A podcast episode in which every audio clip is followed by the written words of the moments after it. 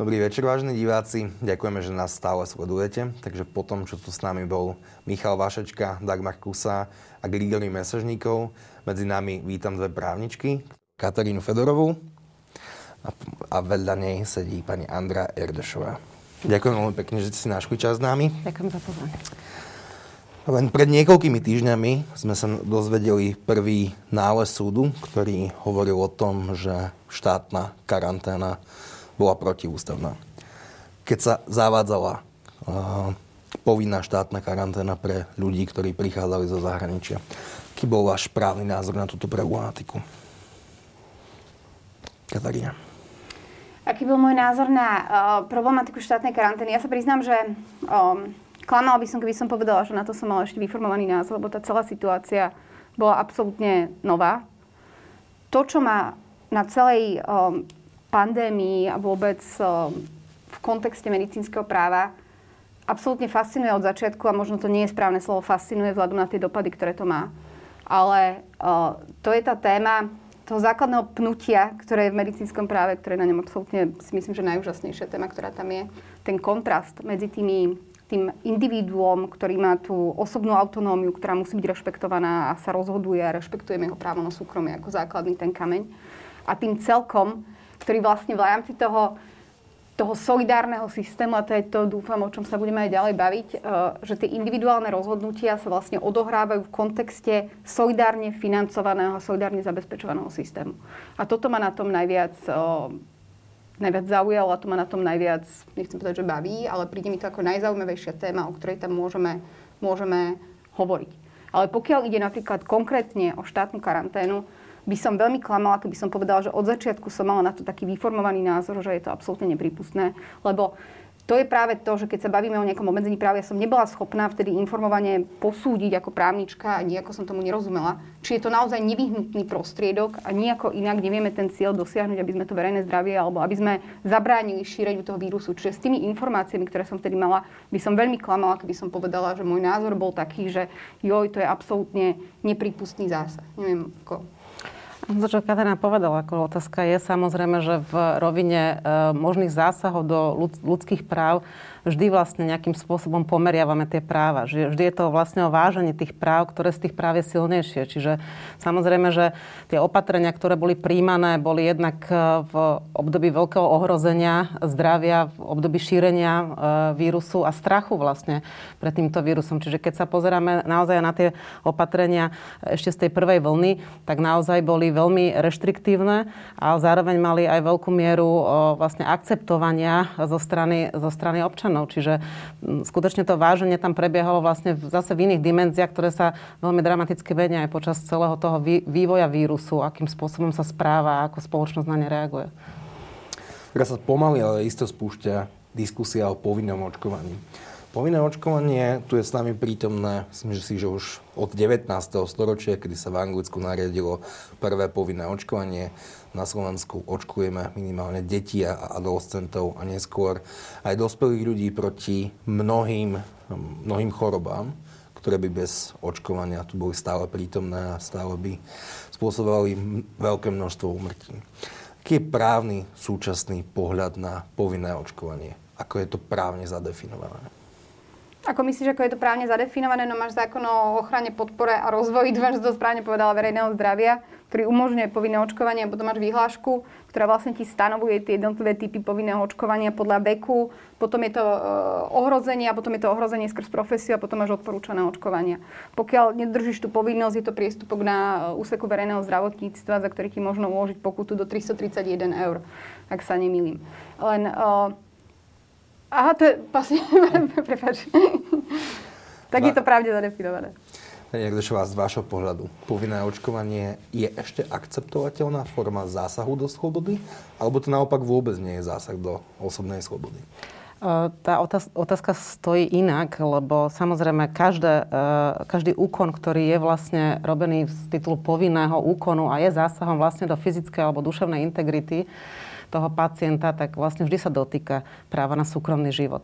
Čiže naozaj aj prípady, ktoré riešil Štrasburský súd, spadajú v každom tomto ohľade aj všetky tie zdravotnícke zásahy pod rubriku vlastne článku 8 a jeho ochrany, a to je právo na súkromný a rodinný život. Pokiaľ ide o to povinné očkovanie, tak samozrejme znova ho treba vnímať v kontexte zúriacej pandémie a v kontexte toho, že ten štát má vlastne aj určité pozitívne povinnosti. A tie pozitívne povinnosti sa vzťahujú predovšetkým na potrebu chrániť hodnotu, ktorou je vlastne verejné zdravie. Čiže na jednej strane, a je to samozrejme, môžeme o tom diskutovať teda oveľa dlhšie, lebo to má niekoľko nuansov a vysvetlení, ale skutočnosti my máme predstavu o tom, že ten štát má chrániť zdravie, dokonca je to naše ústavné právo, je to právo na ochranu zdravia. A súčasťou toho je potom aj bezplatná zdravotná starostlivosť a súčasťou toho sú aj očakávania, že ten štát potom v prípade, ak teda sa osoba nakazí tým vírusom, tak bude poskytovať nielen tú základnú starostlivosť, ale vlastne aj celý ten komplex, komplex tej zdravotnej starostlivosti, ktorý si ten pacient vyžaduje záchranu života a záchranu zdravia vlastne toho pacienta. Takže to povinné očkovanie je dnes vlastne rele- relevantnou úvahou uh, ohľadom nastolenia uh, právnych podmienok uh, a zavedenia teda povinného očkovania, pokiaľ ide o COVID-19. Základná otázka, ktorú si mnohí kladú, je, či je povinné očkovanie teda v súlade so Slovenskou ústavou. No, môj osobný právny názor je taký, že eh, je v súlade s ústavou. Máme tu jednak zákonnú úpravu, máme tu úpravu vlastne vyhlášku, ako to už bolo spomínané. Eh, máme tu nález Ústavného súdu z 2014 roku, ktorý riešil vlastne túto problematiku vo vzťahu k povinnému očkovaniu maloletých pacientov. Samozrejme, že ten diskurs, tá diskusia o tom, že teda či je potrebné zaviesť povinné očkovanie voči desiatim preventabilným ochoreniam, alebo to bude 9 ochorení, stále môže tej spoločnosti prebiehať. Ale podstata toho um, rozhodnutia ústavného súdu v tej konkrétnej veci bola predovšetkým o tom, že či je vlastne primerané, aby podzákonný predpis, ktorý je vlastne vyhláška, mohol ustanovovať vlastne takýto zásah do základných práv a slobod a že či, či je teda optimálne stanovovať aj pokutu v prípade, že tí rodičia vlastne s tými deťmi, tí odmietači očkovania nepodstúpia tieto povinné očkovania. A tá odpoveď ústavného súdu bola pomerne jednoznačná v tomto kontexte, pretože vlastne povedal, že je tu ochrana verejného zdravia ako hodnota, ako uh, ústavné právo.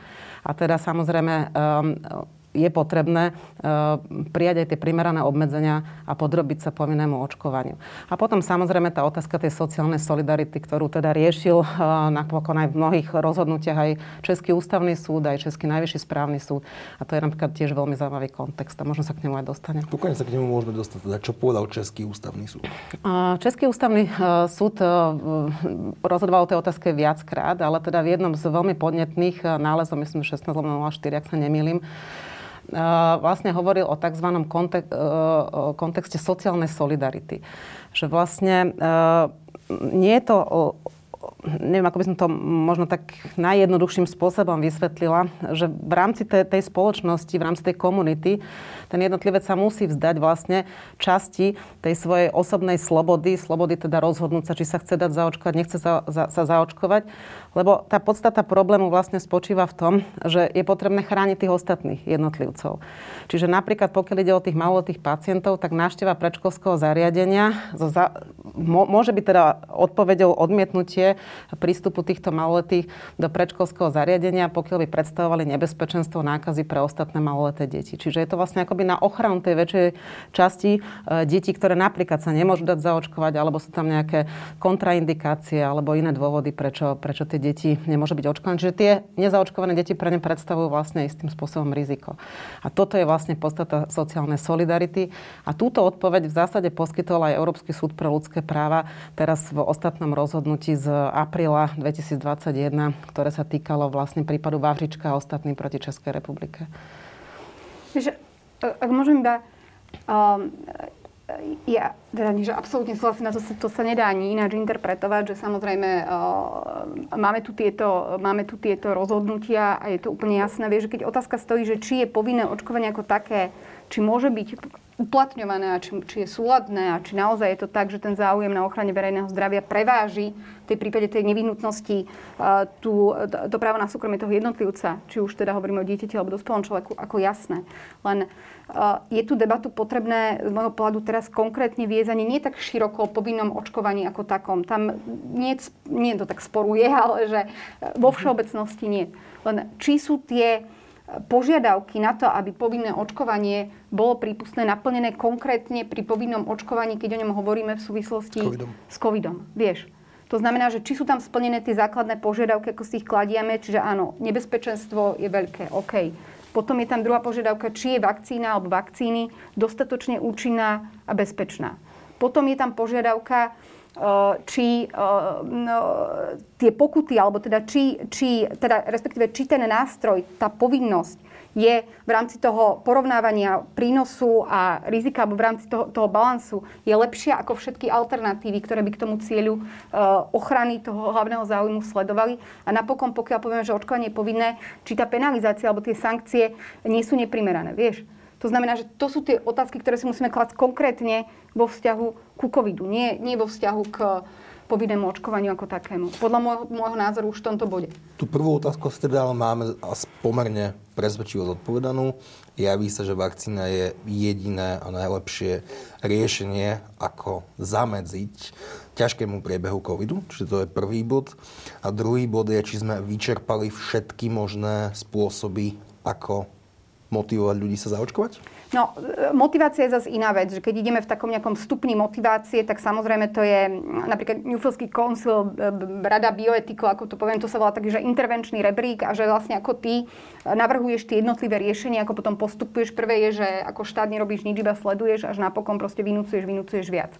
Uh, to, je, to je iná vec. Len aké máme iné možnosti, tak máme očkovanie a potom, neviem pravdu povediať, aké máme iné možnosti, aby sme sa k tomu cieľu dostali.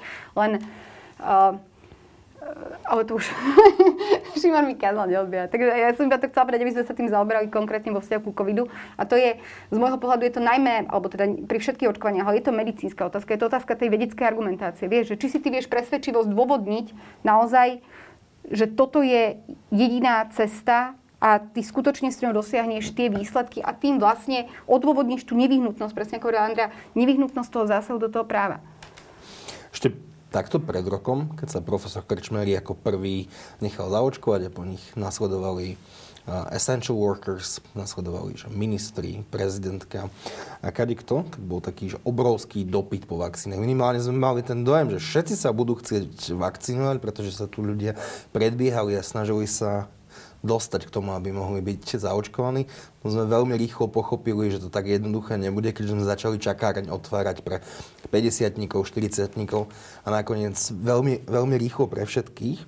No ale rozdiel medzi minulým rokom a týmto je, že dnes už vieme, že dve vakcíny nebudú stačiť.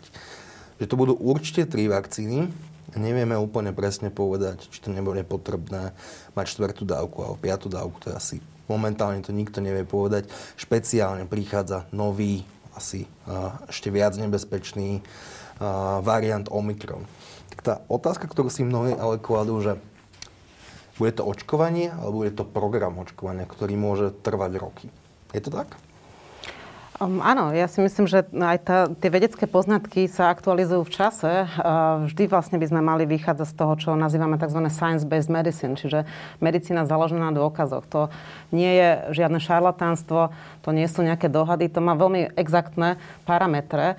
A teda naozaj v tomto uh, aspekte je potrebné uh, plne dôverovať teda vedcom, ktorí, ktorí robia, čo môžu a tak ako naozaj s veľkou úľavou a s veľkými očakávaniami sme vítali teda príchod tej vakcíny, ako ste spomínali, tak uh, zrazu ako keby to nadšenie niekde pominulo a ľudí začali sa oveľa viac mocňovať tej pochybnosti. Podstatné je, že v súčasnosti vlastne to, čo sa deje, uh, hovorí sa tomu tzv. direct threat uh, standard, čiže vlastne my, my sme vlastne stálom uh, ohrození a my potrebujeme reagovať na toto stále ohrozenie.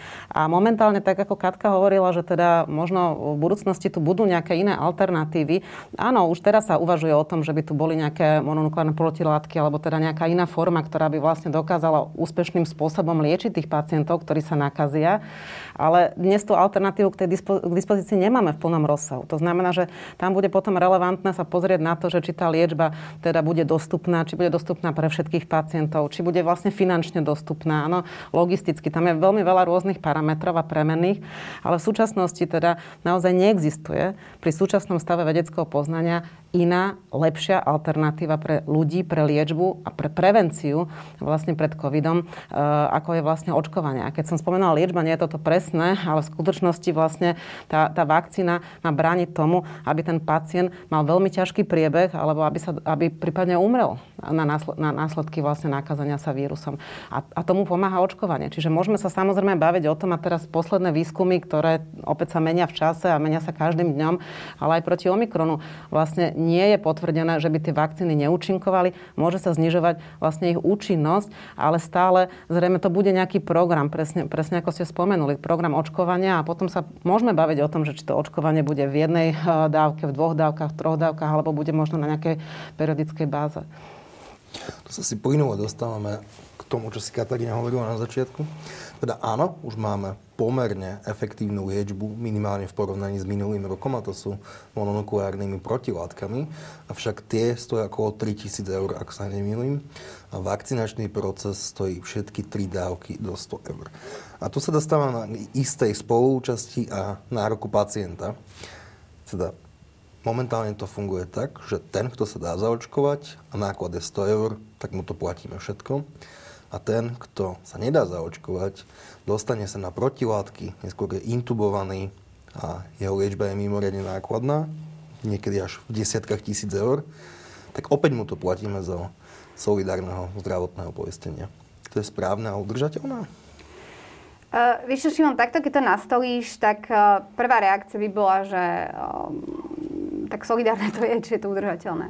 Len uh, ja mám trošku akože viac než debata o povinnom očkovaní, lebo to je, to je niečo, čo sa dá vedecky vyargumentovať, čo si podložíme, zhodneme sa na tom, keď sa na tom zhodneme a naozaj v každom tom kroku pre tú skupinu, ktorú si zvolíme ako povinne očkovanú, si to vieme vyargumentovať úplne OK.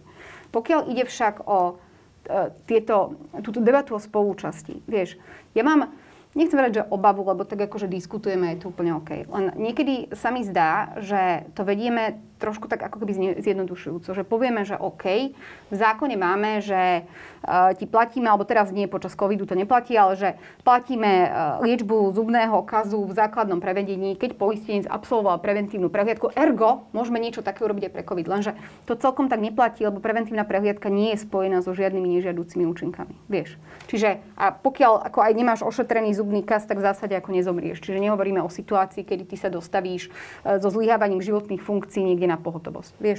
Čiže ja absolútne nie som proti tomu, aby sa viedla debata o spolúčasti. Či už ju budeme viesť cez toto ustanovenie, alebo ju budeme viesť cez nariadenie vlády, alebo ju budeme viesť cez regres, akože veďme ju v pohode, len potom ju ako keby veďme konzekventne.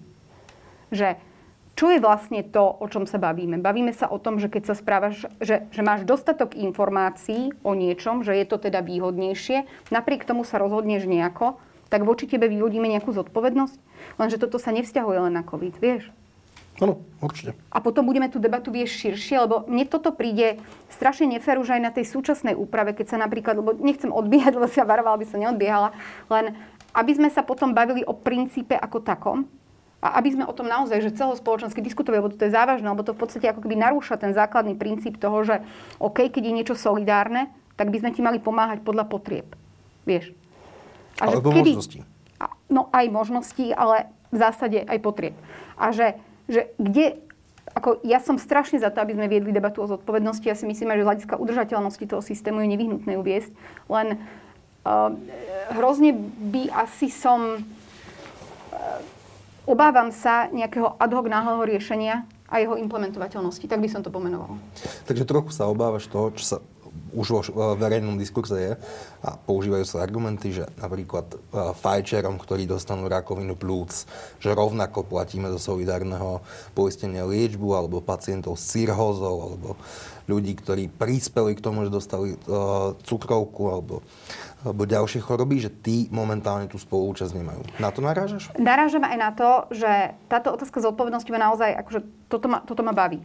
A keď si k tomu, akože, keď sa na tým načítaš, zamyslíš, že veľmi ťažko je urobiť ten priamy vzťah, akože možno ako príklade, OK, priamy vzťah medzi, áno, môžeme povedať, že mnoho alebo veľa ľudí, ktorí napríklad fajčia alebo sa nezdravo stravujú, alebo tak ja neviem, dostanú napríklad infarkt. Hej? Hej. Lenže sú aj ľudia, ktorí dostanú infarkt, ktorí e, sú, akože s týmto, toto nie je. Samozrejme, vieme preukázať, že ty si bol fajčiar dostal si infarkt, ale princíp je ten, že sú ľudia, ktorí robia rovnako zlé rozhodnutia a prejde im to. Vieš. Čiže či je fér postihovať akurát tých, ktorí nemali toľko šťastia, to je napríklad, keď sa bavíme o covide, ale je tam aj napríklad pri tých fajčeroch a tých ďalších, alebo nie, že chcem nechcem že ďalších, ale je tam aj otázka toho, do akej miery to ovplyvňuje to konkrétne spoločenské prostredie, v ktorom si sa ty ocitol a v ktorom žiješ. Hej? Ktoré rozhodnutia sú tam akceptovateľné, ktoré akceptovateľné nie sú. A toto je možno súvisí aj s covidom, keď vieme, že tu máme množstvo takých tých, ja nie som, nechcem párovi vašečko viesť do, len, že tu máme tie spoločenstva, bubliny, alebo ako by som to už nazvala. Vieš, ja toto je... uzavreté komunity, ano, ktoré žijú je... istým spôsobom života. Šimon, je to, je to strašne dobrá téma, len ja sa hrozne bojím toho, že ad hoc tu rýchlo v nejakom, v nejakom pocite, hej, že my doplácame na niekoho, príjmeme niečo, čo vlastne ako keby zdeformuje ten systém ešte viac napokon. Nech sa páči. Keď môžem na to zareagovať, ako Určite. v podstate áno, Katka to vlastne vystihla v tom, že tá, tá priama kauzalita sa tam v niektorých prípadoch bude veľmi ťažko dokazovať, pretože na, naozaj, keď si predstavíme pacienta, mnohokrát sú nezaočkovaní pacienti polymorbidní, dostanú sa do nemocnice, čiže majú niekoľko pridružených rôznych diagnóz a teda dokazovať akoby tú priamu o, príčinu súvislosť s tým, že nie je zaočkovaný a preto má tak ťažký priebeh, tam, tam to je vlastne ako keby nepriama, nepriamy dôsledok z hľadiska kauzality. Ale mňa, čo ešte viac možno na tom ruší, ani nie tak tá otázka, čo býva ten najčastejší protiargument, že je to diskriminačné. Ja, ja si myslím, že v zásade tam ani, ani tá otázka tej diskriminácie teraz vo vzťahu k tomu, že či očkovaný, neočkovaný pacient, komu je čo poskytnuté, lebo teda očkovaný bude asi liečený a ten neočkovaný nebude liečený a bude si musieť priplácať. V tom, v tom by som ten problém tak nevidela. Skôr mi ide o to, že ja, ja neviem, či my pracujeme skutočne s nejakými dátami, že takýto druh vlastne ako keby negatívnej e, motivácie skutočne tých ľudí namotivuje. Lebo čo sa vlastne týmto celým docieli? No docieli sa možno to, že vlastne ten zdravotný systém v nejakom význame to môže byť optimalizované, že nebude tak doplácať na tých pacientov, ktorí nie sú zaočkovaní, aj keď to je otázka, aby to bolo vlastne sociálne únosné, tak musíme sa zamyslieť nad tým, že ak pôjde napríklad o nejakého starčeka z Lázov, ktorý je biedný a ktorý naozaj nemá finančné prostriedky, tak ak má doplácať nejakú enormnú sumu, alebo skutočne, nedaj Bože, by si mal pokrývať, povedzme, celú tú liečbu, ktorá niekedy sa vyšplha, ako to tu už bolo uvedené, niekedy až v sume 11 tisíc eur, alebo len časti toho je pre ňa absolútne nerealizovateľné. Potom je otázka, ako by sme to samozrejme vymáhali, ako, ako by prebiehala exekúcia. Ale čo mňa vlastne na tom ruší, že je to v podstate taká tá ne- negatívna motivácia. Čiže my chceme odstrašovať tých ľudí od toho, aby uh, odmietali očkovanie, spôsobom, že veci za to budete musieť priplácať. A ja mám trochu problém s tým, že ja si myslím, že medzi tými antivaxermi uh, prebiehajú ako keby dve také úrovne úvah. Že jedna tá úroveň úvah je, že ja, veď ja sa nenakazím, čiže spoliehanie sa na to, že sa mi to aj tak nestane. A ten odpor voči tým vakcínám je tak silný, že skutočne tá viera v to, že sa nenakazím, uh, je, je veľmi uh, umocnená. Myslím si, že by ju ničím tých ľudí neodradzalo ani to, keby si povedzme tí pacienti mali priplatiť, ja neviem, 50 alebo 100 eur denne za hospitalizáciu, hoci by to bolo férové, áno, lebo však nakoniec nakoniec niečo to stojí. A ten druhý aspekt je, potom ten, že um, vlastne my chceme docieliť čo? Chce, chceme ako štát splniť tú pozitívnu povinnosť, že ideme chrániť vlastne život a zdravie tých pacientov. My ich nejdeme týmto spôsobom ochrániť. Ak nemám naozaj preukázané, že sa začnú očkovať zo strachu pred tým, tak my vlastne nejdeme chrániť ich zdravie ani životy. Uh, my ideme riešiť vlastne akoby nejaký ten ekonomický aspekt toho, toho celého. Na rozdiel od povinného očkovania, ktorého zastancom som, kde si myslím, že práve ten, ten efekt je taký priamy. Že vlastne ja naozaj idem tých ľudí vlastne e, prímeť k tomu, aby sa dali zaočkovať. Pretože jednoducho je to ich povinnosť. Lebo tam bude tiež nejakým spôsobom sankcia, ale tá už je vlastne sekundárna. Toto musím akože naozaj e, absolútne súhlasiť s Andreou, že toto je práve to, že ja si myslím, že pri každom tomto opatrení, o ktorom sa bavíme napríklad v rámci, v rámci spolúčasti Solidarity širšie, my sa musíme pýtať na začiatku, že čo tým chceme dosiahnuť. Lebo naozaj, že čo je to, čo chceme dosiahnuť. Nie iba, že nám to dobre znie a znie nám to na prvú spravodlivo, OK, ale že chceme si tým akože pomôcť odfinancovať ten systém a potom presne sú to tie otázky, že skutočne sa k tým peniazom dostaneme. Aké to budú peniaze pre každého naozaj? alebo chceme naozaj chrániť zdravie. Presne. Tak cieľom je určite si chrániť zdravie obyvateľstva a dosiahnuť i to, aby sme nemali tak veľké ekonomické výpadky, keďže ak bude 50% na zaočkovanosť, tak lockdowny tu bude asi prichádzať naozaj, naozaj sezóne. A otázka je, či sme už vyčerpali všetky možnosti, ako motivovať ľudí, aby sa dali zaočkovať, alebo to robíme tak babrácky, že by sme mali robiť niečo iné.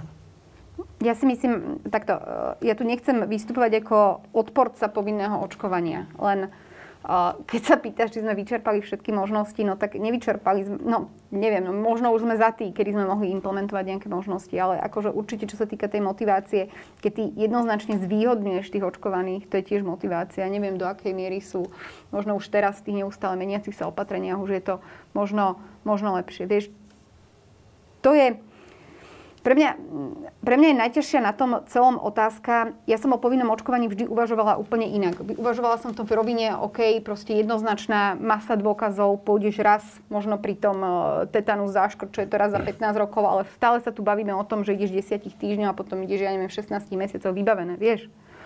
Potom ako OK, keď chceš ísť, ja neviem, do zariadenia sociálnych služieb, ale to je tvoja voľba to ty sa nerozhodneš, či chceš alebo nechceš mať 60 rokov napríklad. Hej? To znamená, že mne to ako keby prevracia tú situáciu. A keď sme sa bavili, keď si hovoril o tom, že ako inak uvažovali ľudia možno o povinnom očkovaní na začiatku, ja som si to tiež predstavovala tak, že to bude v rovine tých ostatných povinných očkovaní, že príde niečo, s čím bude jednoznačne spojené dosiahnutie kolektívnej imunity a vymiznutie toho ochorenia a potom tá voľba aj v duchu tých ostatných súdnych rozhodnutí bude úplne jasná a zrejmá, hej, že proste je tam ten proste jednoznačne niečo o čom baviť. Len aj pod vplyvom tých e, tých e, vedeckých dôkazov alebo toho, že sa to mení v čase. Ja úplne súhlasím s Andrejom, že my v tom čase tiež musíme reagovať. My teraz nemôžeme ako tu dva roky pozerať do diálky, kým ja, alebo kým budeme mať dostatočne presvedčivú masu. Len to je práve to, že to ako keby mení ten spôsob uvažovania. Vieš, čo myslím? Aspoň z môjho pohľadu. Určite, ak, ak môžem na to zareagovať, tak uh, dobrým príkladom je Rakúsko. Napríklad, keď uh, si Európsky súd pre ľudské práva robil takú komparáciu povinného očkovania, tak zistil, že napríklad Rakúsko patrí medzi krajiny, ktoré nemajú povinné očkovanie, pokiaľ ide o maloletých pacientov. Ale pokiaľ ide o COVID, tak pripravujú vlastne legislatívu k tomu, aby, aby bolo zavedené povinné očkovanie. Takže tá otázka, či sme urobili všetko, má samozrejme aj rozmer politický. Možno ten problém je ešte hlbší hlbší, pretože súvisí akoby s akousi akceptáciou e, autorít alebo inštitucionálnou e, akceptáciou určitých rozhodnutí, kde Isté vidíme e, mnohé zlyhania, pretože prichádzali veľmi, veľmi nárazovo, veľmi nejednoznačne, nezrozumiteľné pre ľudí. Často sa menili, mali rôzne podoby, akým spôsobom boli zverejňované. Takže e, samozrejme táto zmetočnosť spôsobila veľkú nedôveru v ten celý systém, čiže dnes už aj tí politici, keď čokoľvek formulujú, tak e, je to, je to skôr podmienené vlastne ako, akousi snahou získania sympatie alebo nesympatie voči voličom, čiže veľmi, veľmi citlivo to reaguje a ako keby uniklo úplne z tej vedeckej roviny do tej, do tej politickej roviny. Takže áno, vidíme aj tu isté zlyhania, ale momentálne tá situácia taká, aká je. Čiže ak naozaj našim základným cieľom je ochrániť životy, zdravie a následne potom sekundárne aj také iné hodnoty, ktoré sú nie e, oveľa menej dôležité, ako je napríklad právo na vzdelanie. Áno? Či deti vlastne nedostávajú adekvátne vzdelania, nedostávajú ho vlastne od začiatku pandémie. Čiže to si treba uvedomiť. To bude mať nedozierne dôsledky. Nielen na psychické zdravie detí, ale vlastne aj na, na ich vedomosť, na celú spoločnosť. Ekonomické dôsledky. Proste e, tá spoločnosť jednoducho a ten štát musí reagovať na to. Tam inej cesty nie je. Čiže preto aj pani prezidentka prehlásila a ja, ja s tým plne súhlasím, že čím skôr si to vlastne uvedomíme, že to povinné očkovanie bude musieť nastúpiť v nejakej podobe s nájdením nejakých právne, právne únosných e, riešení, e, tým lepšie pre tú celú spoločnosť našu. Jak um, môžem, ale toto je naozaj akože mimo odbornosti, je to taká inzitná moja úvaha. Uh, ja keď nad tým uh, premýšľam, tak uh, ja mám naozaj, ale teraz nehovorím ako právnička, teraz hovorím ako občan človek, ja mám naozaj obrovské obavy z, z pretlačenia hoci ako právnik úplne bez debaty. Viem si predstaviť aj spôsoby, aj techniky, aj všetko. Ja mám obrovské obavy z pretlačenia uh, povinného očkovania naprieč vôli alebo napriek vôli takejto masy ľudí, ktorá sa teraz identifikuje ako, nazvime to, antivax. A to z toho dôvodu, že Uh, už od začiatku, od začiatku tej pandémie tak uvažujem o tom, ako sa, ako sa tu tak pretláča ten koncept doplácania, alebo teda, že či my doplácame na neočkovaných, ako my doplácame na neočkovaných, ako sa... Vieš, ja som o tom strašne, ale toto je naozaj inzitné, uh, alebo teda nemám, hej, že uh, vlastne vždy, keď ideš voliť, tak doplatíš potom následne, alebo aspoň ja som dosiaľ, alebo v celom svojom dospelom živote, okrem krátkeho údobia, ako doplatila na ľudí, ktorí napriek tomu, že mali z môjho pohľadu všetky dostupné informácie, sa rozhodli voliť, voliť uh, individuá a subjekty, ktoré potom ten štát plundrovali, čím v končnom dôsledku zhoršili pre mňa aj dostupnosť kvalitného vzdelania, bielej medicíny, čoho si len vezmeš. Vieš. Ale OK, zaakceptuješ to a proste aj tak ďalej, ja neviem, z daní platíš celý systém aj pre nich a ich detí. Dajme tomu. To znamená, že ja mám obrovské obavy a teraz naozaj verím, že táto moja téza je vyvrátiteľná nad celý, nad celý ako rôznymi argumentami, len pretlačiť, ako povedať, že OK, mali ste informácie, si sa nerozhodli a pretlačiť niečo, s čím, s čím taká masa ľudí nesúhlasí, s odôvodnením, že však ako môžem, viem si to spraviť, hej, a, a riešim tým v tomto bode B všetky tie veci, o ktorých sme hovorili a s ktorými absolútne súhlasím. Ja mám obavy z hľadiska toho prežitia, nechcem povedať, že demokracia by som to nedramatizovala, ale do budúcnosti. Lebo ja sa bojím toho, že potom tí ľudia pôjdu znova voliť a vyberú si subjekty, ktoré v konečnom dôsledku toto splundrujú trikrát viac, ako by nás splundroval COVID. Ale to je mimo, tém, mimo mojej odbornosti a mimo témy. Z no, tohto mám obavy. Myslím si, že je to asi kľúčová otázka, lebo právne sa dá spraviť asi takmer čokoľvek, tak aby to bolo v súlade s ústavou, dokonca v súlade s ľudskými právami. Pani Jagdešová, bolo by povinné očkovanie ohrozením Slovenska v zmysle, že by sa tu ľudia voči tomu natoľko vzbúrili? Nie, nie som sociológ ani politológ, je mi, je mi ťažko hodnotiť, čo, čo by to spôsobilo, akú, akú konzekvenciu z hľadiska uh, spoločnosti ako takej, kadeľ sa môže uberať. Pozerám sa na to skôr ako právnik, ako niekto, kto sa venuje vlastne medicínskemu právu a, a ľudským právam. A pre mňa toto riešenie je niečo, čo tu vlastne už dnes máme. My dnes máme povinné očkovanie. Čiže m, mm, ja si myslím, že dokonca je tá cesta k tomu, či už by sme uh, to riešili napríklad cez mimoriadne, uh, mimoriadnú výhlášku, vyhlášku vlastne hlavného hygienika, alebo by sme vlastne nejakým spôsobom uh, novelizovali vyhlášku, aby sme tam dali minimálne aspoň tú prvú líniu, to znamená zdravotníckých pracovníci, pracovníci v uh, DSS, čiže v uh, týchto centrách sociálnych služieb, domovoch sociálnych služieb, alebo by sme tam dali napríklad učiteľov, alebo tí, ktorí teda prichádzajú do kontaktu, ktorí sú sami ohrození, čiže nejde len o ten so, sociálny aspekt, ale teda aj ochranu ich života a zdravia tak si myslím, že je to, je to schodné riešenie. Nie je to uh, riešenie, ktoré nás bude stať veľmi dlhý čas, kým sa to prejaví. Samozrejme, že uh, sa to dá urobiť pomerne, pomerne rýchlo. A vlastne myslím si, že ten efekt uh, a to, že vlastne tá ekonomika môže sa znova naštartovať, že vlastne uh, sa vyhneme lockdownom, že by tí ľudia nakoniec možno v konečnom dôsledku uh, aj pocítili a vnímali by ich ako benefit, pretože je veľké, veľký uh, um, počet tých, ktorí odmietajú očkovanie aj zo strachu. Niekedy ten strach je celkom odôvodnený. Ja si myslím, že aj v tomto možno ten systém mohol byť lepšie nastavený, možno sa dá pomôcť tej väčšej preočkovanosti tým, že by tu boli povedzme nejaké mobilné jednotky, že by navštevovali tieto zariadenia, že by vyhľadávali tých pacientov, že by možno ten praktický lekár začal očkovať. Ja si myslím, že ten lekár toho prvého kontaktu je veľmi dôležitý, pretože jednak pozná toho pacienta, jeho anamnézu, e, vie veľmi rýchlo zistiť, či sú tam nejaké kontraindikácie. Je tam veľký stav dôvery častokrát voči, voči tomu praktickému lekárovi. Čiže najmä tí starší pacienti si myslím, že by mali oveľa väčšiu vôľu sa dať zaočkovať. Takže keby zistili, že zrazu z tej očkovacej látky tie všetky strachy sú vlastne neodôvodnené, že tie vedľajšie účinky nenastali a že nakoniec tá spoločnosť sa znova niekde naštartovala, že, že, sa, že sa vyhlili tomu lockdownu, že tie deti môžu byť opäť v školách, že sa môžu venovať mimoškolským aktivitám a, a môžeme sa vrátiť do toho kvázi normálu, že by to tých ľudí nakoniec presvedčilo, že to bolo správne rozhodnutie. Chcem tomu veriť. Jedným z dilem alebo argumentov toho, ako pristúpiť k očkovaniu, je, že kto ho má vlastne vyžadovať. V Spojených štátoch myslím si, že dala federálna vláda možnosť zamestnávateľom vyžadovať od svojich zamestnancov zaočkovanosť. V prípade, ak sa niekto nechce zaočkovať, v poriadku, ale nesmie tam pracovať. Je to jedna z ciest, ako zvýšiť motiváciu k očkovaniu? A bolo by to na Slovensku právne vôbec možné? Ja si myslím, že je to jedna, jedna z možností, lebo ten zamestnávateľ má tie svoje páky, akým spôsobom to vlastne vynúcuje od tých zamestnancov a, a nakoniec e, je to aj zdôvodniteľné, pretože ak je to naozaj nejaká väčšia fabrika, tak e, samozrejme je to aj v záujme ochrany e, ich zdravia, čiže je to akceptovateľné, myslím si, že aj zo strany zamestnancov. Je tu zachovaná istá možnosť voľby, pretože samozrejme vždy si môže vybrať, že u toho zamestnávateľa pracovať ďalej nebude.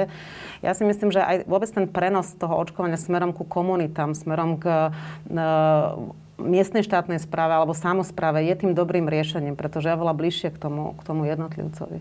Čiže akékoľvek riešenia, napríklad aj táto forma, si myslím, že je, je priateľná. Ako, e, s, s viazaním to na, na, na to, aby si mal vykonávať nejakú prácu, s tým som úplne OK, lebo je to proste tvoje rozhodnutie, máš tam, máš tam presne, máš tam tú možnosť voľby. Hej?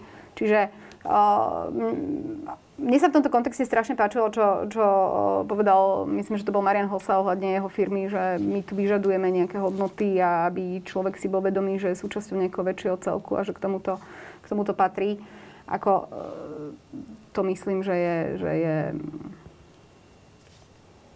tak, a bolo by to na Slovensku právne možné, že dajú sa zákony napísať tak, aby to zamestnávateľia mohli vyžadovať? Ja si myslím, že je to otázka, samozrejme teraz e, nemám na porúdzi hneď e, právne riešenie cez ktoré zákony a ktoré novelizácie by sa to muselo urobiť, ale ja si myslím, že tá, tá možnosť tu je a nakoniec e, mnohé, mnohé firmy to aj robia, robili to aj pri testovaní svojich zamestnancov, čiže určite nejakou ochranou verejného zdravia a bezpečnosti na pracovisku by sa to nejakým spôsobom v rámci tých pracovnoprávnych predpisov dalo riešiť. A, a potom ešte my v tejto súvislosti, keď sme hovorili o tej sociálnej solidarite, napadá taký pekný príklad, ktorý často teda v rámci bioetiky sa spomína. A to je príklad vlastne čierneho pasažiera. Že tí ľudia, ktorí vlastne sú, sú odmietači očkovania, niekedy pôsobia ako čierni pasažieri. Že tiež vlastne nastúpia a spoliehajú sa na to, že nepríde revízor, že nebude kontrolovať ich cestovný listok, cestujú zadarmo profitujú vlastne z poskytovania tej služby, ale keby to urobili všetci, tak na tú službu, tú službu by nemal kto zaplatiť. Čiže mne sa, mne sa ten príklad zdá byť veľmi, veľmi uh, jasný a, a zrozumiteľný, pretože naozaj je to, je to podobná situácia. Čiže niekto vlastne profituje z toho, že kto si iný pre neho nebude takým nebezpečenstvom, pretože je zaočkovaný a vlastne spolieha sa na to, že jednoducho on nejakým spôsobom nemusí podstúpať ani tie vedľajšie e, rizika, alebo teda rizika vedľajších účinkov, ktoré tu vždy sú, pretože oni sú. Nakoniec sú pri každom farmaceutiku, ktoré je pacientovi podávané. A to je, to je práve to, na čo som možno tak na začiatku narážala, ale teraz ako naozaj nie som si úplne istá v tomto momente, aký je stav vedeckého poznania, ale že uh, vieš, že, že v, v, ja úplne súhlasím s príkladom o čiernom pasažierovi, len ten príklad o čiernom pasažierovi je často umocnený tým, že naozaj hovoríme o situáciách, kedy napríklad v kontexte očkovania sa vybuduje tá kolektívna imunita. Vieš, že tebe nehrozí, alebo hrozí, alebo o mnoho menšej miere, keď všetci okolo teba sú zaočkovaní, tak tebe vlastne nehrozí, že sa nakazíš. Hej? Čiže ty nemusíš byť zaočkovaný, nevy, ne, nevysta, nevystavuješ sa možnému riziku vedľajších účinkov. E, to je práve moja otázka, že či skutočne je to ale naozaj tu nechcem pôsobiť ako spochybňovať očkovanie, alebo to by bolo naozaj bizarné, alebo ním nie som. Len aby sme aj na tieto otázky odpovedali. Vieš, že, že preto, keď ideme, ideme uh, ako OK, poďme na povinné očkovanie, len naozaj si odpovedzme na úplne všetky otázky. Že nepovedzme to, to je vlastne bol, ako, aby sme to, ja, ja nehovorím, že to tu robíme, nerobíme to, ale že aby sme nepovedali iba, že povinné očkovanie, OK, lebo už máme povinné očkovanie. Ale že poďme hovoriť konkrétne o tomto povinnom očkovaní. Že mali sme tu povinné očkovanie odôvodnené nevyhnutnosťou. OK, teraz je to tiež nevyhnutné. Máme tu všetky tie skupiny obyvateľstva, na ktoré to ideme vzťahovať. Je, je to u nich nevyhnutné? Vieš, to je, to je ako bol v, v, v postoji názor, uh, neviem, či to magister alebo doktor Buňaka, ktorý hovoril o ústavného právnika, ktorý hovoril o tom, že sú tí, ktorí COVID prekonali, sú chránení, nie sú chránení. Ako sa s nimi vysporiadame? To znamená, že aby sme sa konkrétne bavili a čím to lepšie bude odôvodnené a podložené práve, práve vedeckými poznatkami, tak tým to bude lepšie a presvedčivejšie. Často sa hovorí o takom slova, ktoré znie diskriminácia. To je pozitívna a negatívna diskriminácia. Teraz chvíľu sme skúšali pozitívne diskriminovať tých zaočkovaných, že mohli chodiť do fitness centier, kaviarní, reštaurácií, kína a kade. A negatívne, tomto zmysle sme diskriminovali tí, ktorí neboli prekonaní alebo očkovaní. No mne sa zdá, že slovo diskriminácia sme úplne, úplne sprofanovali, že tu sa cíti už pomaly diskriminovaný každý. No, ja si myslím, že celkovo v tej spoločnosti momentálne prebieha taká hypertrofia práva, alebo, alebo ešte možno, že by som to tak povedal výstižnejšie, že je to také vykradnutie obsahu toho, že čo, čo sa vníma pod slobodou, čo sa vníma pod diskrimináciou, že skutočne sa to uniklo to tej, tej podstate. Um, tá, tá odpoveď na to, čo aj, aj Katka spomínala, ja si myslím, že je tu za to k dispozícii vedecké poznanie, ktoré hovorí o tom, že tá, tá očkovacia látka vlastne znižuje uh, uh, tú šancu, že naozaj e, ten, ktorý je zaočkovaný, ak by prípade aj prišiel do kontaktu s tým vírusom, jednak je niž, nižšie percento toho, alebo teda dramaticky sa znižuje to percento um, rizika, že by sa mohol nakaziť a rovnako aj nakaziť ostatné osoby. Čiže ako, uh, napriek tomu, že sa nebojíme o kolektívnej imunite, ale ten príklad vlastne bioeticky by sa dal aplikovať aj na túto situáciu, pretože sa tým naozaj znižuje vlastne šanca, že sa tí ľudia nakazia. Keď uh, sa bavíme o tej disk- pozitívnej diskriminácii, ja si myslím, že um, v zásade e, je nesprávne hovoriť v tomto smere o diskriminácii, pretože to, že vlastne tie e, e, osoby ne, neočkované nemali vlastne prístup napríklad do fitness centier alebo do reštaurácií, je vlastne aj istou formou ochrany tých ľudí. Pretože oni sami neboli vlastne vystavení tomu riziku možnej nákazy tým, že sú tak strašne zraniteľní tým, že nie sú zaočkovaní. Čiže ak to otočíme vlastne do inej roviny, tak v podstate to nedošlo k diskriminácii, došlo len k tomu, že si mohli užiť to, čo bola vlastne ako na začiatku tej, tej kampane očkovacej akoby najsilnejšie kredo, že teda je to cesta k slobode. Ja osobne mám, mám veľký problém s týmto kredom, akým spôsobom bolo vlastne používané, pretože myslím si, že um, možno na ňom sa ako keby trieštila vlastne celá tá, tá motivácia. Ja to aj vysvetlím, že prečo si tak myslím. Um, ale v zásade teda mohli získať viac slobody. A je to celkom prirodzený dôsledok toho, že niekto je zaočkovaný, tak sa cíti samozrejme slobodne. Na druhej strane neznamená to, že nemá dodržiavať iné epidemiologické opatrenia, že je teda úplne uh, mimo, mimo aké, akéhokoľvek rizika nákazy. To, to je uh, samozrejme už dnes dokázané. Keď hovorím o tom, že uh, sa mi nepáčilo ten slogan, že teda získame slobodu za to očkovanie, ja si myslím, že v tomto svojím spôsobom zlyhala trochu aj Európska únia, pretože skutočne akoby tou motiváciou a tým signálom, ktorý vysielala do sveta, že takto získajú ľudia e, slobodu, veľmi skoro zistili, že vlastne úplná sloboda to ani nemôže byť. A e, to, kde to uniklo, je vlastne ten konkrétny bod, že čo malo byť vlastne za tou celou očkovacou kampaňou je ochrana zdravia. Lebo v konečnom dôsledku to bude stále len ochrana zdravia. To musí byť tá hlavná motivácia. Nemôže to byť ekonomické aspekty, nemôže to byť iná sloboda, musí to byť ochrana života a zdravia. Ja musím absolútne súhlasiť. Ja akože celkovo ma nadhadzuje z nadužívania pojmu diskriminácia vo verejnej debate. Ja si vôbec nemyslím, že tam išlo o diskrimináciu, nejaké nepripustné rozlišovanie. Presne tak bolo to motivované práve tým, že, že uh, chrániš zdravie a máš na to máš na to dôkazy a ty vieš, prečo to robíš, je to nevyhnutné, aby si to robil. Akože ja by som nehovorila o diskriminácii. Chráňme vakcínou v prvom rade asi svoje zdravie, teda a je to pomerne egoistické, aspoň v mojom pohľadu to bolo, že áno, chránim spoločnosť, ale tak chcem chrániť, chrániť v prvom rade seba. Ale ukazuje sa, že my nevieme s vírusom pomerne efektívne bojovať inak ako vakcináciou. A ako sme sa už rozprávali, mnohé, mnohé opatrenia ako ľudí minimálne na Slovensku motivovať, aby sa, aby sa zaočkovali, zlyhali. Zlyhávajú dlhodobo. Mali sme tu lotériu, sprostredkovateľský bonus, 500, 300 eur, lietajú tu cifry z peniazy, ktoré nemáme, ktoré si, ktoré si požičiavame. Tak čo sa v tomto momente s tým dá robiť? S tým, aby sme sa posunuli bližšie k tomu, aby sme mali aspoň 60% zaočkovaných, ako má Česká republika. Už nehovoriac o, o iných krajinách, ako je Portugalsku, ktoré sa blíži k 90%. Zdá sa, že u nás nezaberá takmer nič. Tak ak môžem, ja by som len vlastne spomenula to, čo som tu už naznačila. Ja si myslím, že je veľmi dôležité teda jednak samozrejme začať uvažovať čo najskôr a pripustiť si, že jednoducho ten vektor úvah naozaj smeruje k tomu povinnému očkovaniu alebo teda k inému opatreniu, ktoré bude mať taký efekt, aby sme naozaj zvyšili tú zaočkovanosť, pretože iné cesty nebude. A teda z hľadiska nejakých iných spôsobov, tak samozrejme už, už teraz robiť kampaň ohľadom očkovania je myslím neskoro. Ale samozrejme tá osveta na ňu nikdy nie je neskoro. Čiže stále je veľmi veľa ľudí v našej spoločnosti, ktorí vlastne nerozumejú podstate očkovania. A je to úplne v poriadku. Oni nemajú čo rozumieť vedeckým záverom očkovania. Predsa nie každý má vzdelanie odborné na to, aby pochopil takéto zložité pojmy. Čiže pre nich je veľmi dôležité, aby sa oboznamovali s tým, čo je vlastne populárno vedecky prípustné a zrozumiteľné pre nich.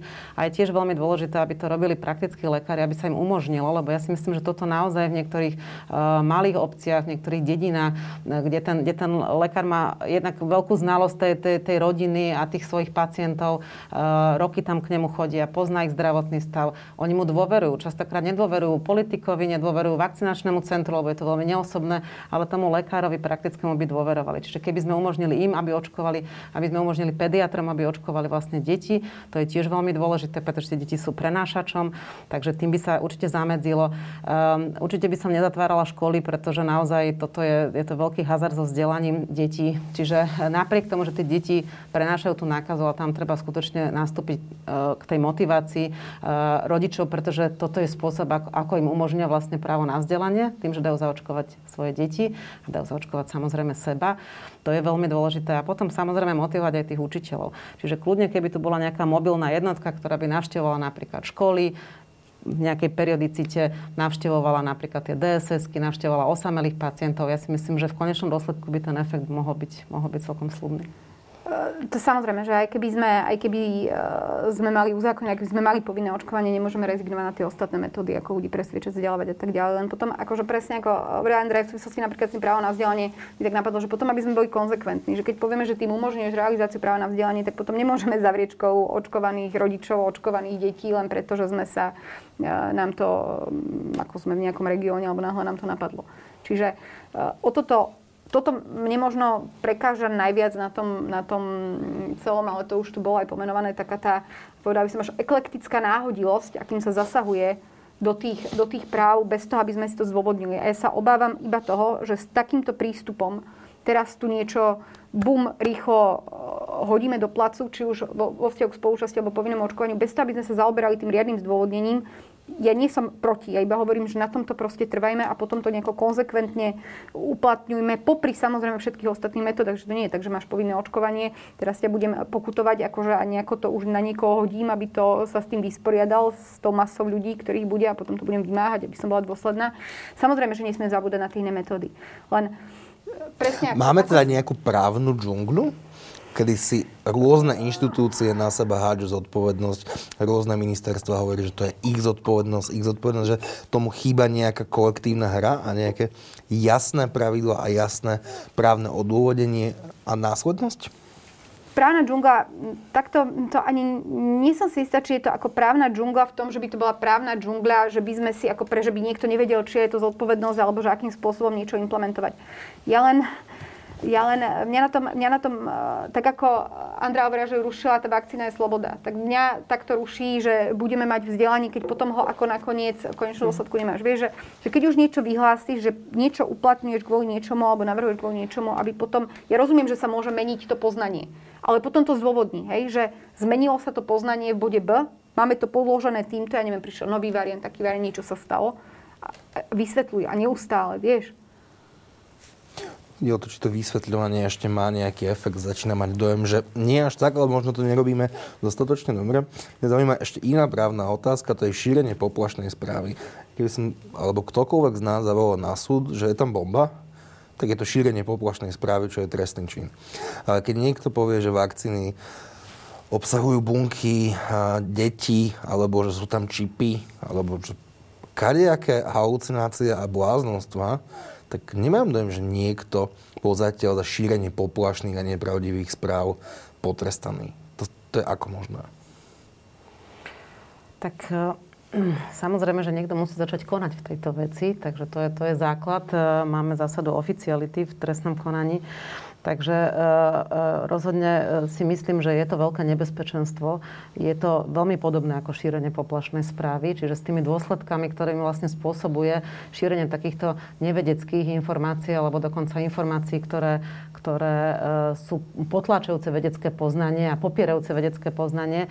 Dokonca ešte aj z samotných radov lekárov, čiže ľudí, ktorí majú vlastne patričné vzdelanie, hoci teda nie v prax v danom odbore, je to o to alarmujúcejšie, pretože tam tá, tá miera tej dôvery bežného obyvateľstva, nie, tak vzdelaného medicínsky, je veľmi vysoká. Čiže rozhodne nie je možné nechať ich bez, bez sankcií a tomu sa myslím, že dokonca teraz už aj pristupuje. Čiže viem, že momentálne prebieha tá diskusia ohľadom odnímania licencií vlastne lekárom, ktorí napríklad takéto informácie šíria.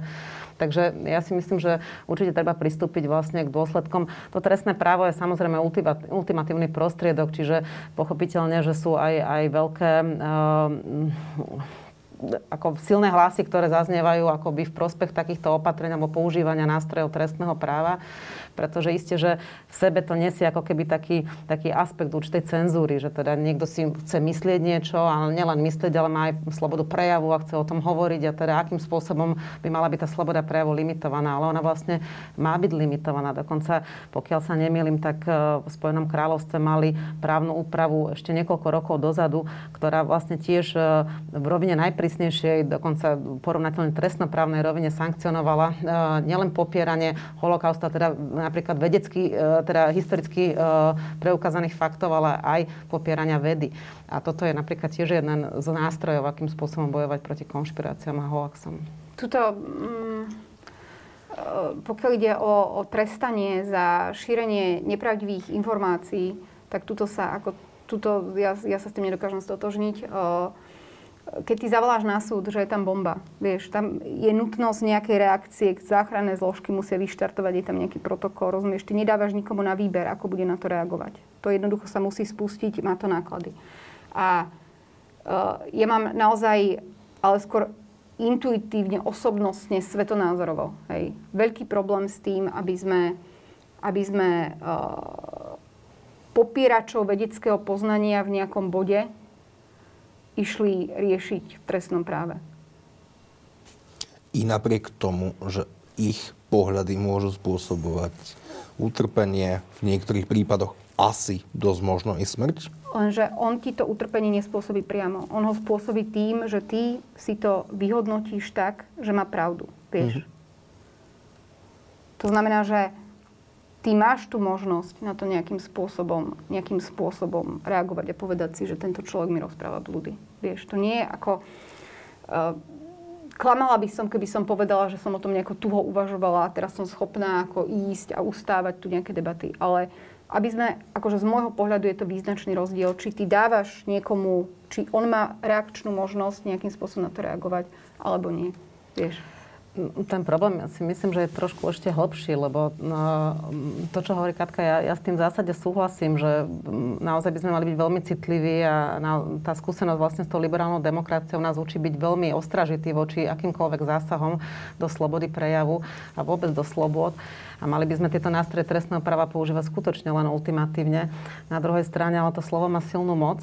A uh, my vieme, že uh, ten problém uh, je hĺbší ešte aj v tom, že to nie je len to verejné priestranstvo, že dneska to nie je vlastne nejaká agora, kde teda niekto povedzme ten Hyde Park, kde si povie, čo myslí, čo si myslí a vlastne e, sa stretávajú len na tom fóre toho verejného priestranstva, ale dnes napríklad sociálne siete a tie algoritmy tých sociálnych sietí vlastne uzamykajú tých ľudí v takých určitých ideových bublinách alebo ideologických bublinách, z ktorých nemajú vlastne reálne šancu sa vymaniť. Oni, sa, oni tam nachádzajú potvrdzovanie, oni sa vlastne stále e, v podstate cirkulujú v určitom, určitom obmedzenom rozsahu poznatkov a vlastne v rámci nich tí ľudia potom reagujú a a, naozaj to môže mať také dôsledky, veľmi porovnateľné tomu, ako, ako ste spomínali, to šírenie poplašnej správy, že to skutočne spúšťa davovú psychózu, že tí ľudia vlastne reagujú tak, že e, sú schopní robiť veľmi neracionálne rozhodnutia. Teda ťažko tom hľadať akú Tá línia je asi dosť tenká, keďže existujú Hej. tisíce ľudí, alebo 10 tisíce, alebo ešte viac, ktorí veria, že Zem je plochá. Hm. A to je práve to, Šimon, že kde si dáš, že, že toto je to škodlivá informácia, toto je tá menej škodlivá informácia. Je neškodlivé myslieť si, že Zem je plocha, ale niečo iné škodlivé. Ja mám veľké obavy z toho, aby sme my trestným právom chránili ľudí pred tým, čo si budú čo si budú myslieť a čo budú vnímať na základe, čo sa budú rozhodovať. Ja tomu rozumiem aj uh, môj, môj kamarát docent Korec mal teraz veľmi pekný rozhovor, kde hovoril o tom, že ako onkolog klinický veľmi negatívne vníma, keď ľudia si teda toto prečítajú a kvôli tomu vlastne nejdú sa, sa potom liečiť, ako ja tomu celému rozumiem, len ja sa nedokážem stotožniť s tým, a to je v podstate podobné, hej. Ja sa nedokážem stotožniť s tým, že by sme niekoho chránili pred jeho rozhodnutím, či niečo urobí, neurobí, či sa pôjde liečiť, nebude liečiť. Akože ja rozumiem aj tomu, aj algoritmom, alebo nie, že nerozumiem algoritmom sociálnych sietí, ale rozumiem tejto inej argumentácie. Len dospelého svojprávneho človeka ideme chrániť pred ním samým, vieš, trestným právom. Ja mám z toho, ako nedokázala by som sa s tým, ako rozumiem tej protiargumentácii, OK, ale to už si myslím, že tu už sa dostávame do nejakých hodnotových ako, e, priestorov. Máš toho strach? Mám z toho strašný strach. Hej, že vyhlásime, alebo čo, či musíš začať, akože musíš, musíš povedať, ktoré sú tie názory, ktoré sú, mm. ktoré sú škodlivé, áno? Potom ich musíš nejak kontrolovať. Zoznam, budeš to ako, vieš čo myslím, ako to technicky vykonáš. A to je, to sú pre mňa úplne že kľúčové otázky. Ja to nedokážem nechať, takže OK, potom sa o tom porozprávajme. Ja, akože, mám, mám obrovsk, obrovsk, ku hrôzu a strach z nasadenia trestného práva proti, proti šíreniu názorov, nech už sú teda akékoľvek hlúpe, zlé, škodlivé, nebezpečné. Rozumiete tomuto postoju? Ja mu to isté rozumiem. Ja si myslím, že aj to sa, to sa dá regulovať, aj to sa dá ohraničiť na nevyhnutné minimum a napriek tomu to môže pôsobiť odstrašujúco. A ja si myslím, alebo obávam sa toho, že tá spoločnosť sa dnes dostala tak strašne ďaleko z hľadiska šírenia konšpirácia hoaxov, že je to nebezpečenstvo, ktoré je porovnateľné tomu popieraniu holokaustu, popieraniu teda skutočne faktov, ktoré sú dokázané v tej histórii, alebo je to vlastne podobné tomu šíreniu poplašnej správy. A to je už otázka, že či teda sa to bude riešiť pod rubrikou napríklad e, tohto trestného činu, alebo pod rubrikou nejaké nové skutkovej podstaty trestného činu. Aj to sa dá nastaviť nejako. Ja viem, ja si tiež uvedomujem vlastne tie rizika z určitej cenzúry tých názorov, ale e, tá skúsenosť vlastne e, Európy vôbec z obdobia druhej svetovej vojny vlastne nikdy akoby nenavrávala tomu modelu nehatenej slobody prejavu, akú si vlastne užívali dlhý čas Spojené, štá, Spojené štá, štáty americké. Tam došlo tiež po 11. septembri k určitému prehodnoteniu vlastne týchto línií, také bezbrhe, je to vlastne ako slobodný trh názorov rôznych, ktoré si, kde si sami tí respondenti vlastne vyberajú, čo chcú počuť a o čom chcú diskutovať. A tam bola tá sloboda prejavu nehatená. Ale toto Európa nikdy nemala. Európa vždy mala obavy vlastne z takýchto prejavov. A ja si myslím, že je to na mieste o tom začať uvažovať a o, o prípadných trestnoprávnych sankciách aj v týchto. Nemáte obavu z toho, že by ten Leviathan naďalej rastol? Vždy je treba veľmi citlivo pristupovať k týmto otázkam. Vždy je treba vážiť tú otázku primeranosti, ano? aby sme stále Nie vyvažovali je to tak, že hodnoty. otvoríme hrad, ktorá sa pretrne a potom budeme... Ja nechcem konšpirovať, ale tiež mám z toho istú obavu, že tak vznikne nejaký úrad, zamestnáme tam stovky ľudí, ktorí budú kontrolovať obsah na internete No ale to sa vlastne už deje. Nakoniec tie veľké, veľké spoločnosti ako, ako Google alebo Facebook takisto museli pristúpiť k určitým opatreniam. Takisto sa zistilo, že tak ako je tá regulácia právna v oblasti e, napríklad tlačovi, tlačených médií, tak musí vlastne prebiehať aj v rámci sociálnych sietí. Čiže už dnes tu vidíme, že jednoducho, keď e, mal Trump prejavy, ktoré vlastne popierali alebo nahovárali na to, aby, aby e, ľudia pili savo alebo aby sa liečili ivermectinom alebo teda um, nejaké iné metódy, ktoré, ktoré neboli vedecky overené, tak mu proste um, nejakým spôsobom ho vyblokoval, napríklad Twitter.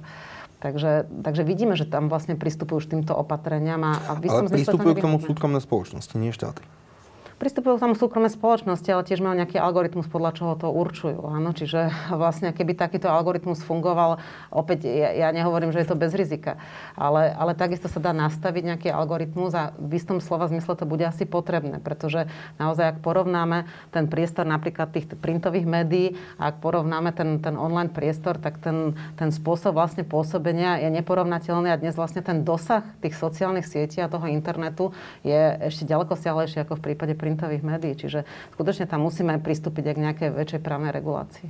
Dá sa napia- na, e, dosiahnuť náprava tohto stavu právne? Alebo na to máme použiť niečo úplne iné? Ja nemám dojem, že o očkovaní, o prospešnosti očkovania hovoríme, že rok, nie rok, hovoríme desiatky rokov, odkedy bola uverejnená pochabá štúdia o tom, že očkovanie vraj spôsobuje autizmus. Desiatky rokov sa to už snažíme vyvrátiť a bez výsledku. Len sa snažím pochopiť, že na základe čoho by sme si mysleli, že práve štát to dokáže. Tak ja si myslím, že to je také, také súkolie no, rôznych uh, zodpovedných osôb, ktoré na tom niečo môžu zmeniť. Ja si myslím, že aj novinári môžu v tom veľa urobiť. Čiže uh, na začiatku sme boli svetkami určitej infodémie. Ja si myslím, že aj mnohé, mnohí novinári nereagovali úplne adekvátne, ale v istom slova zmysle bolo to odôvodniteľné tým, že sme o tom víruse vedeli veľmi málo. Čiže takisto uh, častokrát uh, tie ich informácie neboli dostatočne overené, boli pod tým pnutím času, času um, kde sa snažili vlastne niečo poskytnúť, nejaký obsah aj, aj tým čitateľom, ale nie vždy to boli tiež overené vedecké fakty. Čiže aj tí novinári, aby nepodliehali určitej panike a hysterii, aby teda dokázali vlastne akoby trpezlivo informovať, aby nevzdali tú prácu v rámci tých, tých tradičných médií vlastne s tým čitateľom. Je to veľmi dôležité im, im dávať stále tú alternatívu, pretože zrazu, keď, keď odídu vlastne aj tie, uh, uh, tie tradičné médiá, keď vlastne všetci vyprázdnia ten priestor tých sociálnych médií, tí ľudia, ktorým tam jednoducho vadí ten spôsob komunikácie, tak o to viac sa vlastne uh, rozbujne pôsobenie, pôsobenie toho, čo nechceme. A to, je, to sú práve tie konšpirácie a fejky a hoaxy. Katarína, reakcia? Z môjho pohľadu je najdôležitejšie mm, nerobiť ani v tom uvažovaní, v tom písaní, ani v tom hovorení, v tých diskusiách také tie skratky. Vieš? že ja rozumiem, že niekedy je to akože náročné a teraz nechcem nikoho poučať, ako má robiť svoju robotu alebo nemá robiť svoju robotu, ale že naozaj, aby sme sa, aby sme sa nad tým zamýšľali poctivo, že, že niečo sa nejako volá, je to podobné niečomu, ale to neznamená, že je to totožné, vieš. To, že povieš, že, že poďme diskutovať o niečom, je, je, je, z môjho pohľadu je najdôležitejšie to tak ako keby poctivo vysvetľovať, lebo ty si napríklad povedal teraz, a to ma veľmi zaujalo, že vlastne roky vieme o tom, že povinné očkovanie je prospešné. Úplne OK. Len je časť tých antivaxerov, akože aspoň tak, ako, ako vnímam tie, alebo antivaxerov, ľudí, ktorí sa majú obavy zdať sa zaočkovať, nechcú sa dať zaočkovať, nechcem to nejako, akože ich nazývať nejako len, ktorí napríklad sú zaočkovaní proti ostatným alebo ostatnými povinnými očkovaním, zaočkovali svoje deti povinnými očkovaním a z tohto konkrétneho očkovania má obavy, majú obavy, hej. A to znamená, že na nich ako celkom nemôžeme použiť ten argument, že ok, kamaráti, ale už proste otázku očkovania máme raz a navždy vyriešenú, lebo sme si ju vyriešili. Očkovanie konkrétnych chorôb, ja som sa nechcel naznačiť, presne že tak, presne tak, vieš. Čiže a napríklad aj keď sa bavíme o tom autizme, veď e, sú tam nálezy Českého ústavného súdu, ktorý pripustil tú slobodu svedomia sekulárneho, ktorú uplatňuješ v prípade, že je to, že je to uh, dlhodobé a hlboko si presvedčený o tom, že je to tvoj proste osobný, bytostný, vnútorný názor, že práve toto očkovanie by uh, dieťaťu ti spôsobilo autizmu, že je tam, umožnilo Český ústavný súd v takomto prípade, keď sú tam splnené ďalšie podmienky, nepostihovať toho rodiča. Ale to nie je to, že ako teraz, ako veďme, len, len dávam to iba ako príklad toho, že eh, aby sme vyvracali tie konkrétne obavy, obavu po obavách, veď my už sme tu mali proste milión príležitostí si navnímať rôznymi výskumami a myslím, že mnohé aj také viaceré, viaceré sú, že čo sú tie konkrétne, čo sú tie konkrétne obavy. Vieš, aby sa to, nepokrylo takým tým všeobecným... Aby sme všetkých nehodnotili ako antivaxerov, ktorí... Ale nie len to, ale aby sme sa zamýšľali nad tým, že pokiaľ tých ľudí, pokiaľ má to mať povinné očkovanie zmysel, lebo ty nemôžeš 50% národa pokutovať, lebo to nemáš ako urobiť, lebo už len toľko rozhodnutí nevydáš, že ako to budeš vymáhať. Čiže aby sme ich presvedčili o tom, že ten krok je nevyhnutný v záujme ochrany verejného zdravia, tak my musíme poctivo argumentovať po tých jednotlivých krokoch, ale to už sa opakujem a nechcem sa hmm ja by som trošku len zareagovala na to, čo Katka tam spomenul, lebo e, máme k dispozícii aj také nálezy ústavného súdu. Ten sa totiž, ten Český ústavný súd sa viackrát zaoberal tú otázku a dokonca ten najvyšší správny súd Českej republiky vydal veľmi, podľa mňa, e, rozumné rozhodnutie, kde riešil práve tú otázku tej náboženskej slobody, lebo to býva práve u tých antivaxerov veľmi častý argument, že teda oni akým, ako si slobodou svetonázoru e, zdôvodňujú to, že vlastne neveria jednoducho tomu očkovaniu a majú teda právo na túto náboženskú slobodu slobodu v tom najširšom kontexte. Ale k tomu sa napríklad okrem iného aj veľmi prezieravo vyjadril Európsky súd pre ľudské práva práve v tom spomínanom e, rozhodnutí Vavřička a ostatní proti Českej republike e, ktoré si myslím si, že vyslalo veľmi jednoznačný signál voči všetkým vznášaným argumentáciám článkom 9, čiže náboženskou slobodou, kde on konštatoval, že vlastne tu nemôže byť reč o náboženskej slobode. A to práve z toho dôvodu, že tu vlastne náboženská diskriminácia na základe náboženstva alebo svetonázoru nemôže prebiehať, pretože to očkovanie je vlastne pre všetkých. To očkovanie pre všetkých maloletých a ten základ, prečo sa vlastne nariaduje to povinné očkovanie, nemá náboženský fundament. Čiže v tomto slova zmysle sú skutočne závery e, viery a vedy neporovnateľné. Pretože o tom je samozrejme veľa polemík aj v rámci, v rámci bioetického diskurzu, že do akej miery tá veda a viera niekde koreluje a do akej miery nie. Ale skutočne, ak máme k dispozícii vedecké poznanie, tak predsa ho nie je možné dávať na rovnakú váhu e, vieru v niečo. Pretože tu nie je viera opodstatnená. Čiže akákoľvek forma svetonázoru vlastne v tomto slova zmysle neobstojí, pretože tá, tá diskusia sa prenesla do úplne inej roviny. A tá iná rovina je vlastne tá rovina, že dokonca aj to, čo niektorí tam uh, sa snažili vlastne vytvoriť ako keby taký konflikt, že kto bude o tých maloletých pacientoch napríklad rozhodovať. Bude toto rodič alebo bude to štát, tak sa vlastne preneslo do úplne inej roviny. Keď my vieme zadefinovať, čo je najlepší prospech pre to dieťa, a my to vieme zadefinovať, že je toto očkovanie, pretože ho chráni, tak vlastne e, je potom úlohou štátu, aby to zabezpečil. A ja si myslím, že práve túto argumentáciu je možné stiahnuť aj na očkovanie proti COVID-19. Že je úlohou štátu, aby jednoducho chránil zdravie svojich občanov. Ak má zistené, ak má vedecky podložené, že to je prospešné a nie je tu iná alternatíva, podobe nejakého farmaceutika alebo nejakej účinnej metódy, ktorá by bola k dispozícii tým pacientom pri liečbe, tak je toto najlepšie, čo ten štát môže poskytnúť. A preto je jeho pozitívnou povinnosťou, aby to zabezpečil. A tie prostriedky, ako to urobí, treba aj cez povinné očkovanie, sú už otázkou rozsahu voľnej úvahy toho daného štátu. A ja si myslím, že v tomto slova zmysle je to veľmi prezieravé rozhodnutie. Katarína, chceš reagovať? Ja už. Ja teraz zacitujem teda z vášho textu, ktorý ste nedávno uverejnili. Ak vieme, že aj očkovanie je najlacnejšia a najefektívnejšia forma zachraňovania životov, je to možnosť, ktorá každému prinesie profit.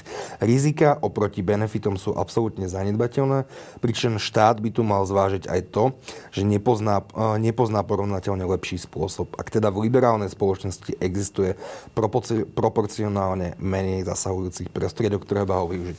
Teda tomu máme rozumieť, takže povinné očkovanie by nemusela byť voľba, alebo téma, alebo dilema, ak by sme mali efektívnu liečbu ako COVID vyliečiť a liečiť? Áno, ale zase prichádzajú do úvahy tie ďalšie premene, ktoré sme spomínali, že tá liečba skutočne musí byť dostupná pre všetkých. Tak ako uh, pri tom povinnom očkovaní je veľmi podstatné, aby bolo k dispozícii bezplatné povinné očko- bezplatné očkovanie ako také, čo máme teda zagarantované, že je to vlastne bezplatná forma tak e, v tomto prípade naozaj tá liečba musí byť dostupná. Musí byť účinná a keď budeme opäť vážiť e, tú otázku benefitov, tak musí byť jednoznačne prevažujúci benefit takej liečby nad e, benefitom samotného očkovania. Lebo ešte to je podstatné. Či tá liečba nebude príliš nákladná, či nebude oveľa invazívnejšia ako napríklad tá očkovacia látka a mnohé ďalšie otázky. Aj, či sa ňou bude riešiť vlastne ten základný problém, aby si vlastne... Lebo keby tá liečba bola iba o tom, že... Alebo nie, že iba o tom, ale že že už to tu máme rozšírené, všetci sme v lockdowne, hej. A až keď sa dostaneš do nemocnice, tak máme ťa čím liečiť, tak vlastne sa tým neriešia mnohé tie ďalšie, vieš. Jeden z argumentov ľudí, ktorí uvažujú nad očkovaním, je i ten, že to vyzerá, že zatiaľ bude mať skôr očkovací program ako očkovanie, ktoré je napríklad momentálne trojdávkové, ale zatiaľ nevieme povedať, či to nebude musieť byť aj štvrtá, piata dávka. Je to možné, momentálne to, to nevieme, či ja nespochybňujem očkovanie, to aby sme si boli, boli na istom. Mení to niečo tú, tú celkovú debatu o očkovaní a povinnom očkovaní, ak vopred neviem, nedokážeme predikovať, koľko dávok vlastne bude potrebných. Ja si myslím, že to spadá do kontextu toho, tej celej problematiky. Že jednoducho, keď my vieme, že samozrejme sú tu nejaké prípustné vedľajšie účinky, ak by ten štát, ako v súčasnosti teda už avizoval, že preberá zodpovednosť za vakcíny, čo má teda urobiť od počiatku, áno, to má urobiť od počiatku. Ak teda nastaví nejaký mechanizmus e, odškodnenia, ktoré by malo byť súčasťou nejakého zavádzania povinností, tak si myslím, že potom je to už otázka naozaj nastavenia len pravidiel kde teda pochopiteľne vždy treba hovoriť a celkom jednoznačne tam niečo tajiť, ako, aké sú tie vedlejšie účinky týchto vakcín. Navyše napríklad v Spojených štátoch amerických vlastne e, roky majú zavedené povinné očkovanie po, e, proti chrípke, napríklad u tzv. tých esenciálnych pracovníkov. Čiže ja si myslím, že možno to bude fungovať na podobnom princípe, že jednoducho nechránia len seba, ale chránia vlastne aj celý chod toho da, da, danej oblasti, kde poskytujú tú službu a teda u zdravotníckých pracovníkov je to rozhodne aj ochrana tých samotných pacientov napríklad ktorí chránia. Čiže ochrana e, toho systému ako takého, aby mohol ďalej fungovať, ale aj ochrana pacientov a ochrana kolegov, ochrana samého seba. Stále tam musí byť zdôvodnené v každom tom kroku, z môjho pohľadu, ako pri každej tej ďalšej vakcinácii, že je to naozaj nevyhnutné v záujme dosahovania toho cieľa. Vieš, pre všetkých, ktorí sa musia tomu tretiemu, štvrtému, ak je to program, proste podrobovať. Vždy to musíš mať, musíš to mať odôvodnenú tú nevyhnutnosť, že, že stále to musí každé to ďalšie očkovanie, či už v rámci programu, alebo teda samostatne stojace, ale v rámci programu musí splniť tie podmienky, že OK, stále je to, stále je tam daná tá nevyhnutnosť. A tú nevyhnutnosť sme dodnes nezadefinovali? No, nevyhnutnosť je zadefinovateľná práve tým, o čo sme tu od začiatku hovorili, že jednoducho ochrozenie je vážne. Je tu ten prostriedok, ktorým vieš dosiahnuť, že ti to ohrozenie rieši a pritom nie sú dostupné porovnateľné cost-benefit alternatívy, ktorým by ste vedel ten cieľ dosiahnuť. Čiže je to trochu, že šle, robíme to trochu šlendriánsky? No, ešte to nerobíme. tak, tak. Ale, ale myslel som, že skôr celú diskusiu, ktorá už, už prebieha, že nehovoríme všetky premené, ktoré sa v tomto celom procese vyskytujú. Tak to by som netvrdila. Ja mám pocit, že sa, že sa tie premenné uh, používajú to, z čoho to, z čoho, ale to už hovorím stále, vieš, akože nechcem to 300 krát opakovať. To, z čoho mám obavy, je, že povieme, že, akože, že máme, ako OK, máme povinné očkovanie, ale poďme sa baviť konkrétne, že či skutočne všetko toto vieme vedeckými dôkazmi, ak áno, je to úplne OK, vieš. Dámy, ďakujem veľmi pekne, že ste prišli. Ďakujem pekne za pozvanie. Ďakujem.